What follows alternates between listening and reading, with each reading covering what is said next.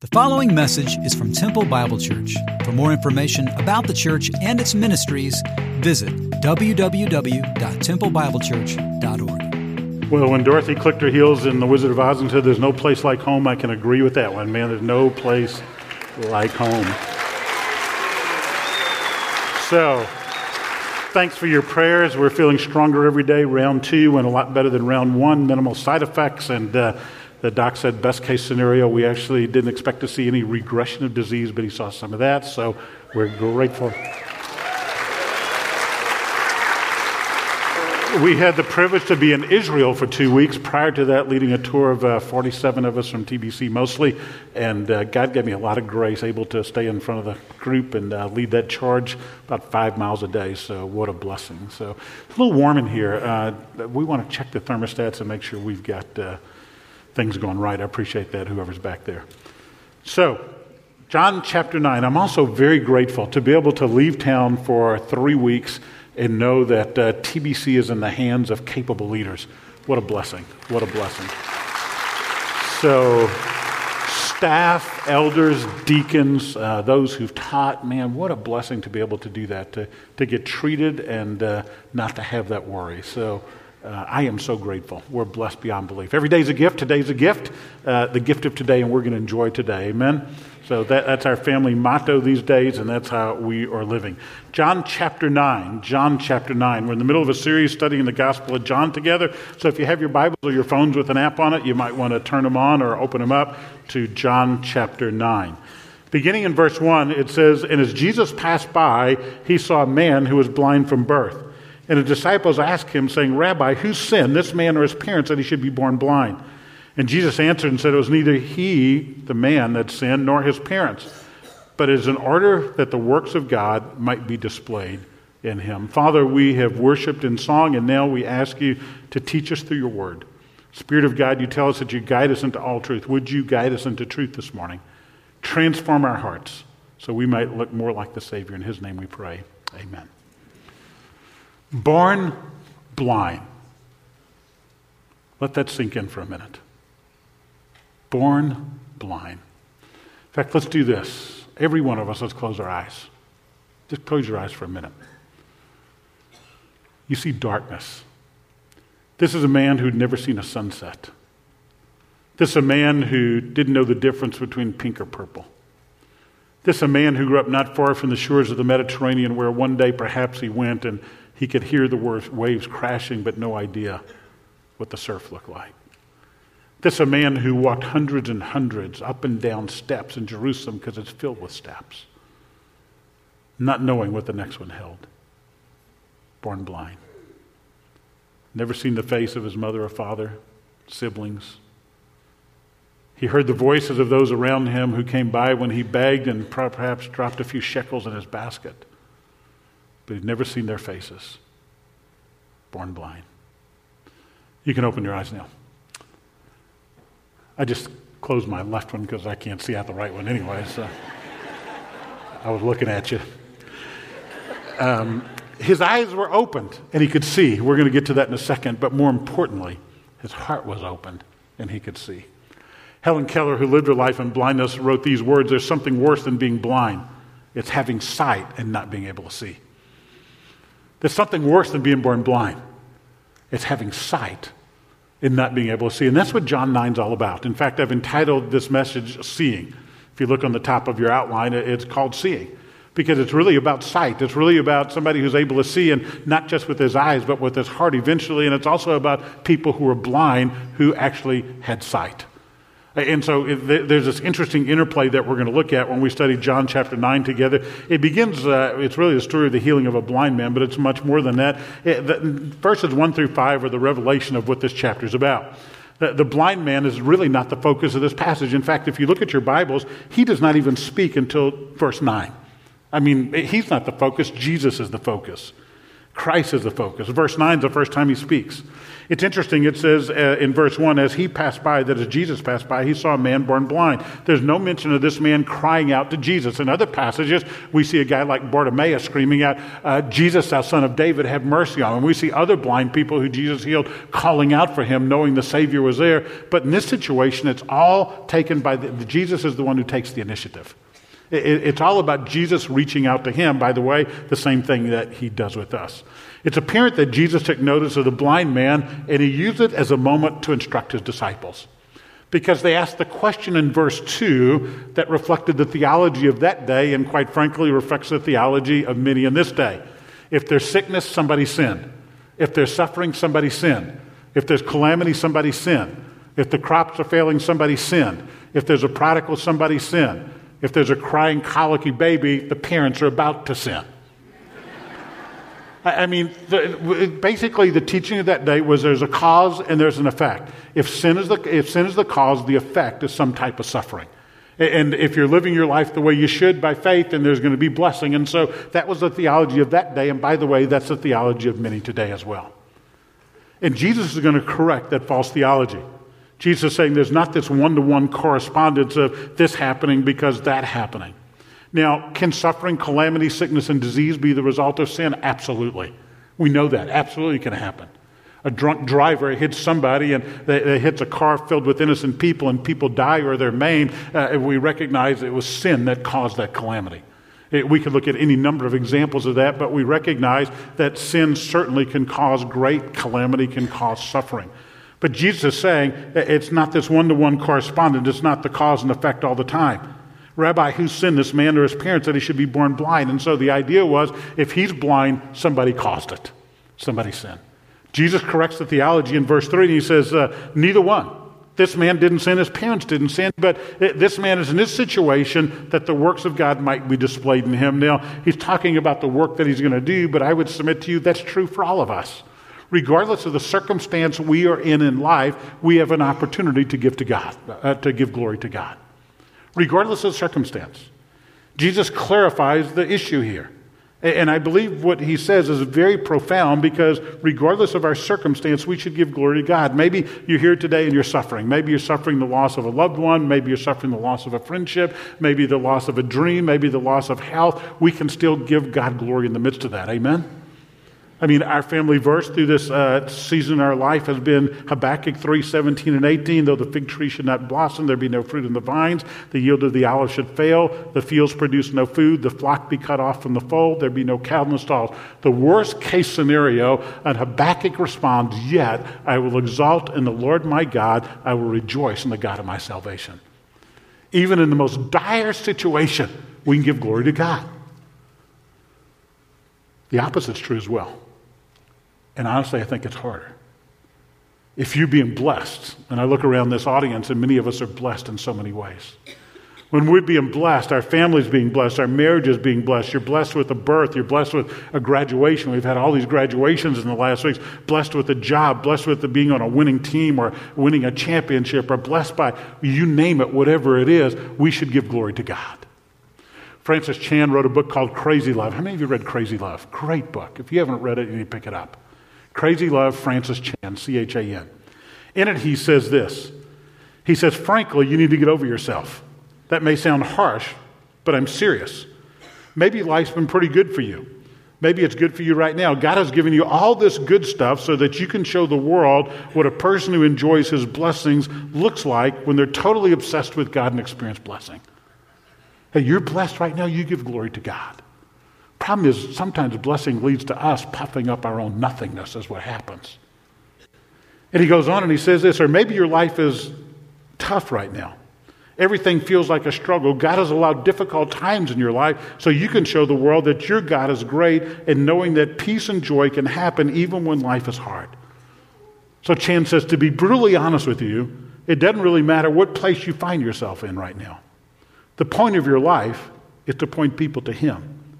Whatever you're doing, God wants to be glorified, whether it's difficult times or great times. My friends, we don't have an image to maintain, we have a God to glorify. In our world, when I look around, a lot of people are trying to maintain these images. That's not what life is about for those of us that name the name of Christ. What life is about is giving glory to Him in the midst of all that's happening. Amen? I mean, that's what we're to be about. Whatever the situation, whatever the circumstance, we are to reflect Him. A number of years ago, I was uh, walking our dog. Uh, we had a little schnauzer, about this big, barking gerbil is what she was like. And uh, her tongue was bigger than her body. And, uh, but, but Cuddles was our dog. So I'm kind of a manly guy and a big guy, and so I take Cuddles walking at night so nobody can see me. big dude, little dog, so I'd walk at night and uh, I would be walking, Cuddles would be hunting cats. We had a great time together. No, not really. So I'm walking Cuddles one night, and I'll never forget this. The, the moon was full and the moon was so bright, and I looked down and there was a shadow. I mean, that doesn't happen too often, does it? You're walking out and because of the full moon, you cast a shadow. We expect that from the sun, but not the moon. And I started thinking, I thought, you know, it's pretty interesting. The moon creates no light in itself. All the moon does is reflect the light of the what? Of the sun. And I thought, that's it, isn't it? My purpose in life is to be like the moon, to reflect, to reflect the shining sun, S O N, so that people might see a glimpse of who he is through me. And so he's saying, This man didn't sin. His parents didn't sin. This happened so God might be glorified. So this man is born blind.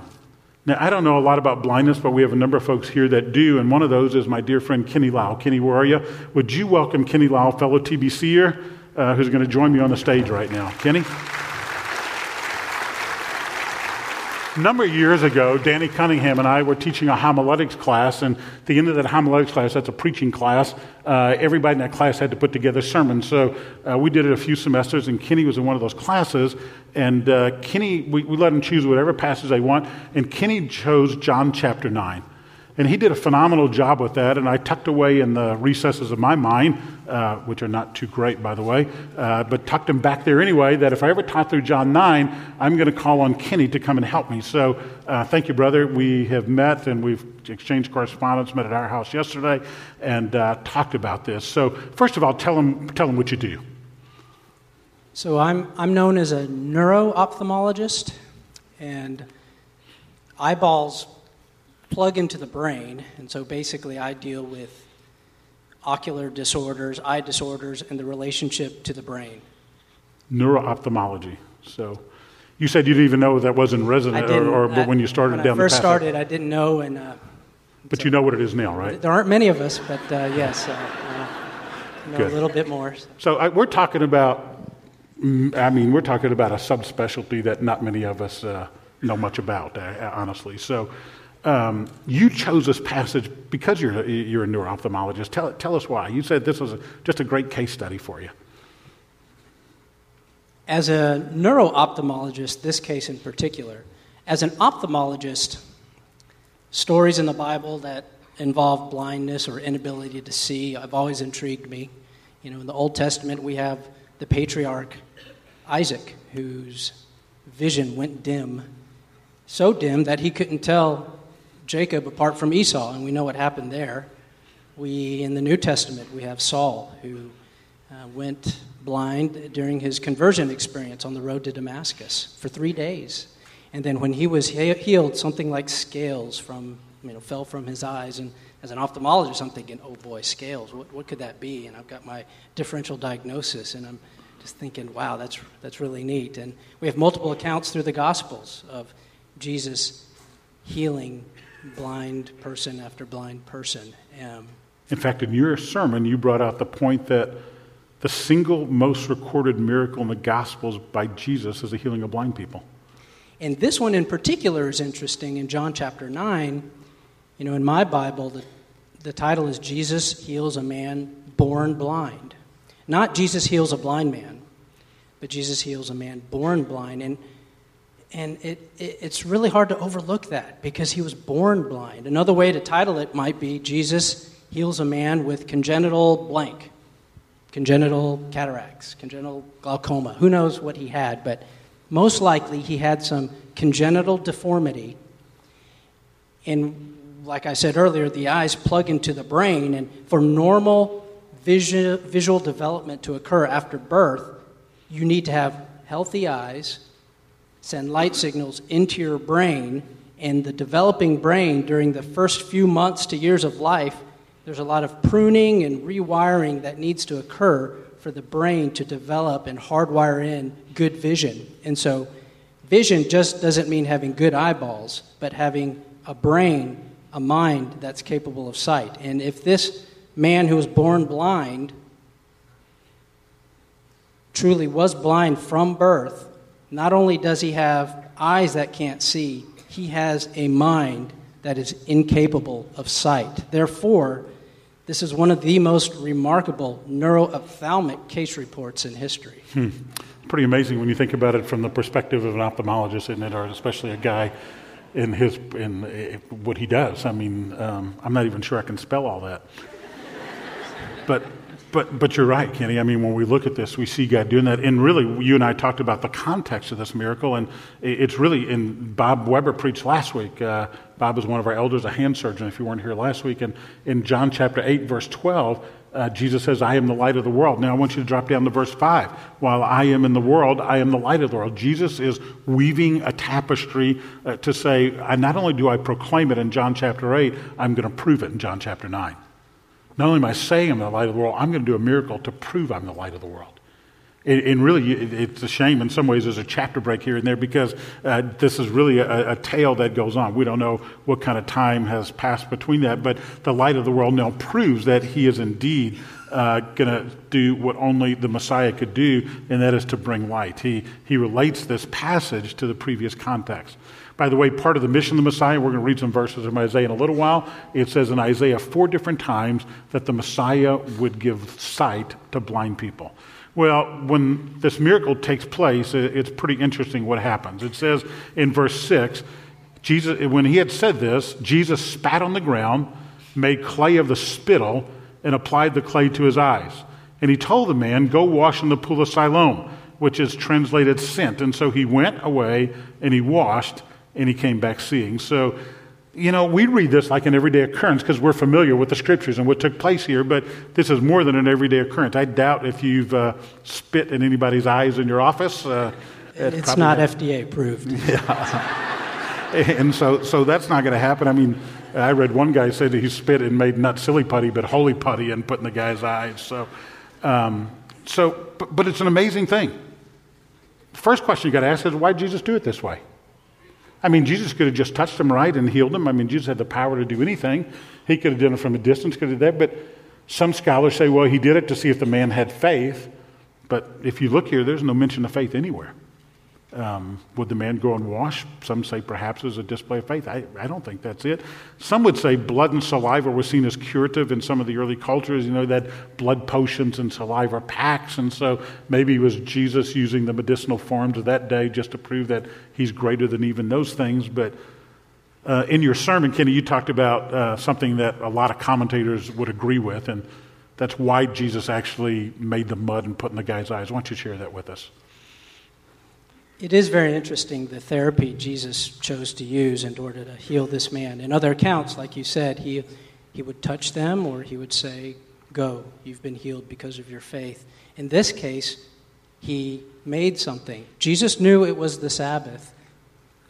And we also know that Jesus did not like the way the Pharisees would elevate their ritual observances, their own man made Sabbath laws, above human need.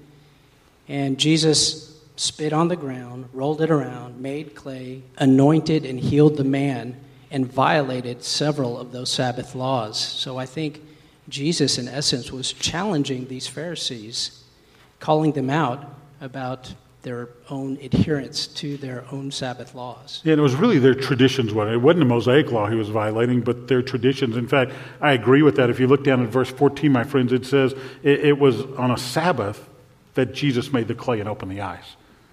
Text brings that out.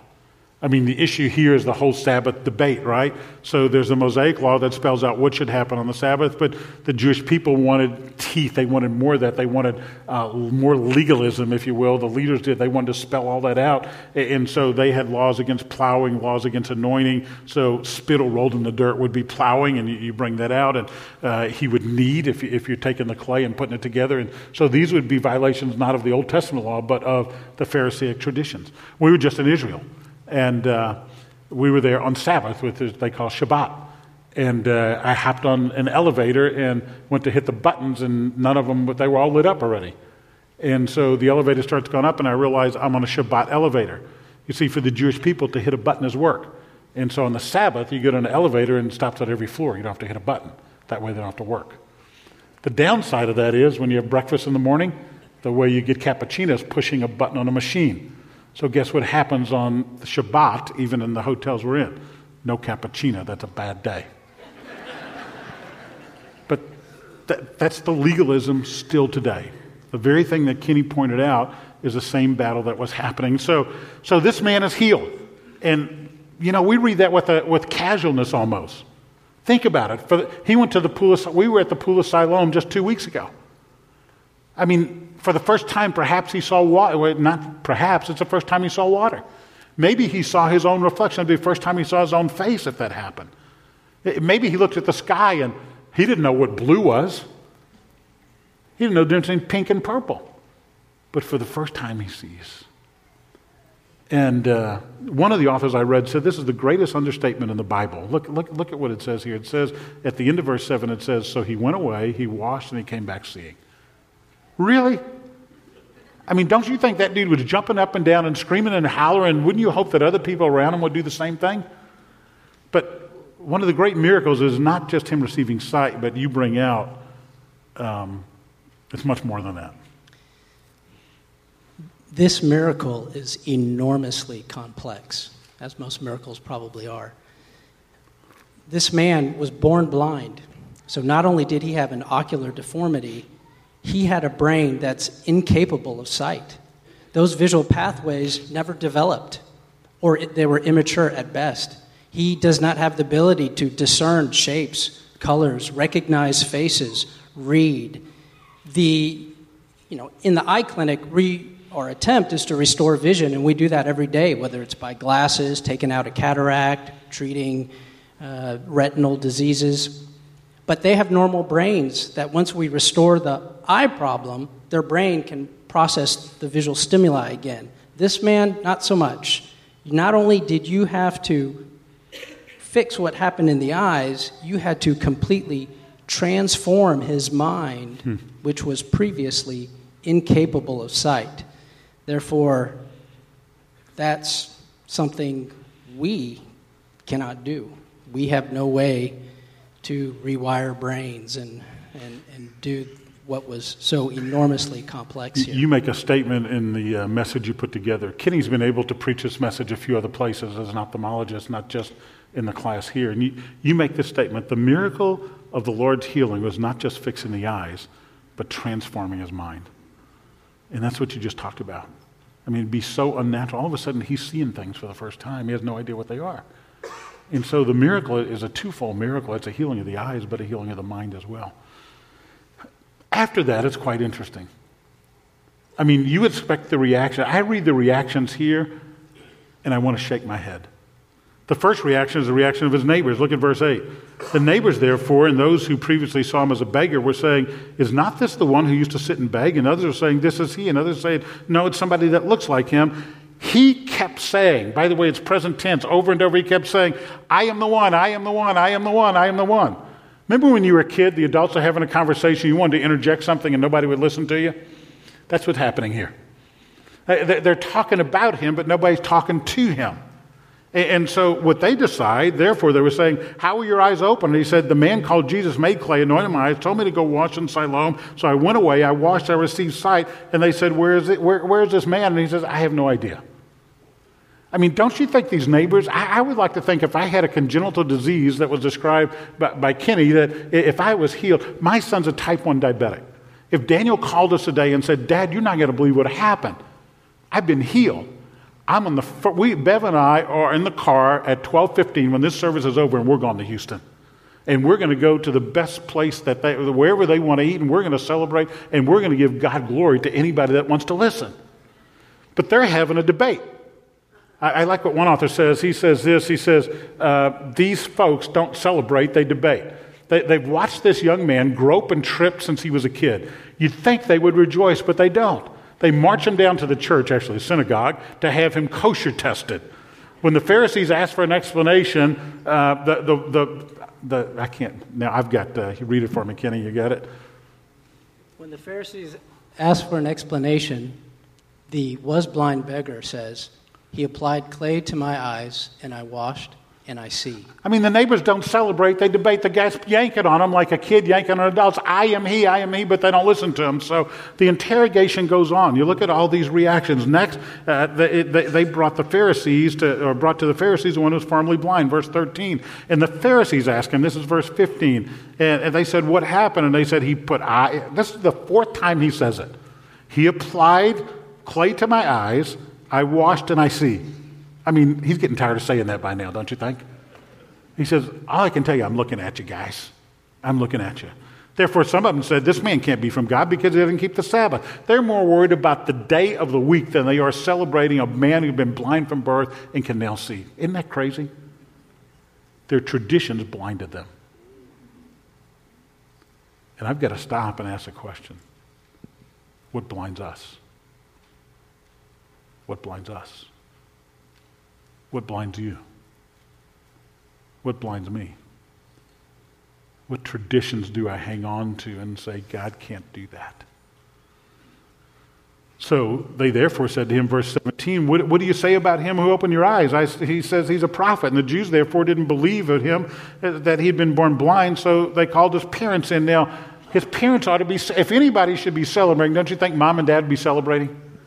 Don't you think they'd be saying, Yeah, this is my boy. He was blind and now he can see, and we're going home to kill the fatted calf. Look at what happens, though. So they question them, verse 19, Is this your son is born blind? How does he see now? And his parents said, verse 20, We know that our son, this is our son. He was born blind, but now he sees. We don't know how it happened. We don't know who opened his eyes. Ask him. He's of age. He shall speak for himself. Rather than celebrating, verse 22 says they said this because they were afraid of the Jews, for the Jews said that if anybody agreed that Jesus was the Christ, he'd be excommunicated from the synagogue.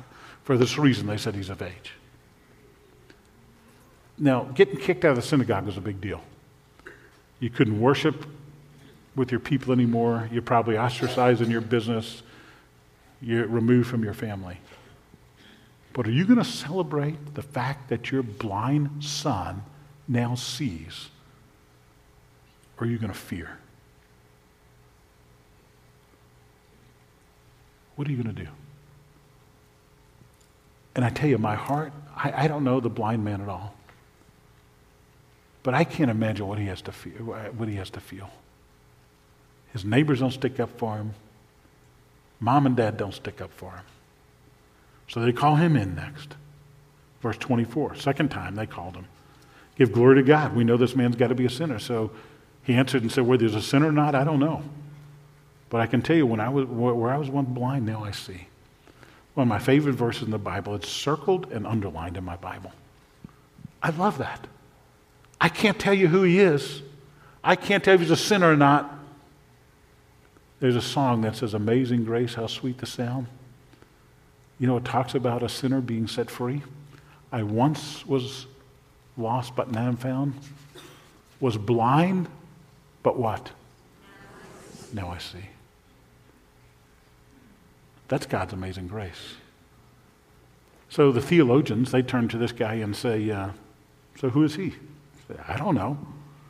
So they said to him, verse 26, What did he do to you? How did he open your eyes? This already told him a bunch of times, right? So I love the sarcasm in verse 27. I told you already. You're not, li- nobody wants to listen to this poor guy. You don't listen to me. His neighbors didn't listen to him. The Pharisees don't listen to him. He says, uh, you don't want to become one of his disciples, do you? Man, he is just, I mean, that is laced with sarcasm. And they reviled him and said, You're a disciple of his, we're a disciple of Moses. We know that God has spoken to Moses, but as for this man, we don't know where he's from. And the man answered and said, Well, here's an amazing thing that, you do not know where he's from, yet he opened my eyes. We know that God does not hear sinners, but if anyone is God fearing and does his will, he hears him. He says, I can't tell you who he is, but only a man sent by God can open the eyes of a blind man. And that's me. That's me. And it's amazing what's unfolded here. This man born blind sees, but the seeing people are blind. I think there's a disease for that too, isn't there? When uh, there's light and you can't see, why don't you explain that to us? So there is a condition called uh.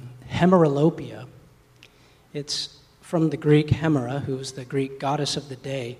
And hemeralopia is a condition where you have an aversion to the light. You actually don't see as well when it's bright outside or when there's light outside. And you prefer the darkness. The opposite of that would be light, night blindness, nyctalopia, where. Um, you guys are writing those words down, right? You got them? where, where you see, you know, you see better obviously during the day, but not at night. Well, with hemeralopia, um, sometimes they it can be involved with retinal disorders where you don't have cones, so you can't process the light as well.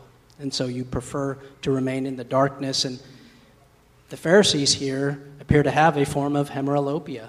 The, due to their own pride, they can't see clearly in the presence of the light of the world. It's amazing. And the message you put together, Kenny, you brought that out. You said uh, the Pharisees, unwilling to examine their past, unwilling to examine the laws, they're standing in front of the true light and they're blinded. And uh, what a tragedy. What a tragedy. The light of the world is there, and they have this disease that's spoken of in 2 Corinthians, actually. And in 2 Corinthians, um, Paul is writing to the church at Corinth, and he talks about this particular disease. He says, uh, Even if our gospel is veiled, it's veiled to those perishing in whose case the God of this world has blinded the minds of the unbelievers. So that's a spiritual blindness. Helen Keller. What's worse than being born blind? Having sight and not being able to see. And that's what this is about. And the way the story ends are the responses of two different groups. In verses 35 and following, they actually look at the end of verse 34. They look at him and said, You were born entirely in sins and you're trying to teach us? Well, they're the ones asking the questions. So what did they do? They excommunicated him, and put him out of the temple. Jesus heard what happened, that they'd put him out. I want you to stop there for a second. Jesus looks for the hurting. This man's all alone. It should have been the most marvelous day of his life. He can see. And nobody stands up for him. Not his neighbors, not his parents, not the Jewish leaders. But Jesus goes looking for him. And that's what he does for us. Jesus initiated this, and just as he looked for him, he looks for us. And so there's spiritual healing. Do you believe in the Son of Man? Jesus asked him, and he said, Who is he, Lord? And I, I, that I may believe in him. And Jesus said, You've both seen him and you're talking to him. And he said, Lord, I believe. And he began to worship him. And so one response is a response of worship. And then verse 40, those of the Pharisees who were with him heard these things and said, We're not blind too, are we? They don't even recognize their own blindness. So the two responses are the response of spiritual blindness and the response of spiritual healing. Three quick applications and we'll conclude. Application, first of all, Jesus is the light of the world. He gives sight to the blind. Application number one. In John chapter 20, we see the purpose of John's gospel. We've looked at this over and over in our study of John's gospel. And it says in John chapter 20, many other signs Jesus performed, not written in this book, but I've written these in order that you may believe that Jesus is the Christos, the Messiah, the Son of God, and believing you may have life in his name. John says, I recorded these miracles specifically to prove who the Messiah is. And so the reason that Jesus performed this miracle is to prove that he is the light of the world, who he claimed to be in John chapter 8. He is the Christos, the Messiah. In fact, there are four places in, the, in Isaiah And uh, you want to read those to us, Kenny, where it describes whoever the Messiah would be. Now, Isaiah is written many centuries before Christ. Whoever Messiah is going to be, he's going to bring light to a dark world. Isaiah 9 2, the prophet Isaiah writes, The people who walked in darkness have seen a great light. Those who dwelt in a land of deep darkness, on them has light shined. So light's going to be brought by the Messiah. And then in Isaiah chapter 29, verse 18, in that day the deaf shall hear the words of a book, and out of their gloom and darkness the eyes of the blind shall see. So, one of the marks of the Messiah is that on his mission, the deaf will hear and the eyes will see. Remember when John the Baptist was in prison and he sent his disciples to ask Jesus, Are you the Messiah? What did he say? Tell John, the deaf hear, the lame walk, the blind see. I'm doing the works of the Messiah. Isaiah 35 5. Then the eyes of the blind shall be opened, and the ears of the deaf unstopped. And even the next verse, the lame will leap like a deer, the same thing that Jesus told the disciples of John the Baptist. And finally, Isaiah 42.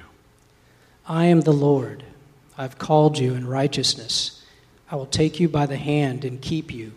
I will give you as a covenant for the people, a light for the nations, to open the eyes that are blind, to bring out the prisoners from the dungeon, from the prison those who sit in darkness. So, application number one Jesus is the proclaimed Messiah. He did the works that only Messiah can do. Application number two when this man recognized who Jesus was, he said, I believe. And he worshiped him. When we recognize who Jesus is, we worship him. Application number three the man born blind is in this room today. He's in this room today. She's in this room today. It's the person who's heard of the light of the world today, but has yet to respond. And so you've got a choice to make. You can be like that blind man who says, I believe. Or you can be like those Pharisees who ignored the light and continued to walk in blindness. Worship team, would you guys join us? And so this morning, as we conclude, we recognize Jesus indeed is the light of the world who gives sight to the blind. And the way I'd like to conclude is giving you an opportunity to respond to the one who's the light of the world. If you're not sure if Jesus Christ is your Savior, I invite you to come down here with me. I'll be on my knees down here. And you give your life to Christ for the first time, accepting Him as the light of the world who removes sins. Some of you, the light has been made clear to you today. Don't remain spiritually blind. For some of you, it's a matter of worship. You recognize maybe you've been blessed in great ways, but you've not been giving glory to God, or maybe you're in the midst of suffering, not giving glory to God. This is a great day. Just come get on your knees and give glory to God, whatever it might be. For the last uh, month, I've had a favorite song, and it's called All Hail King Jesus. I heard it for the first time at Easter when Mark introduced us to it. We've only sang it one other time. And uh, if it's been in the, my back patio or in Israel or in a hospital bed in England, I started every day listening to this song because it talks about a Savior who went to a tomb dead, came out alive, and He is the light of the world and the one who we give our hearts and lives to.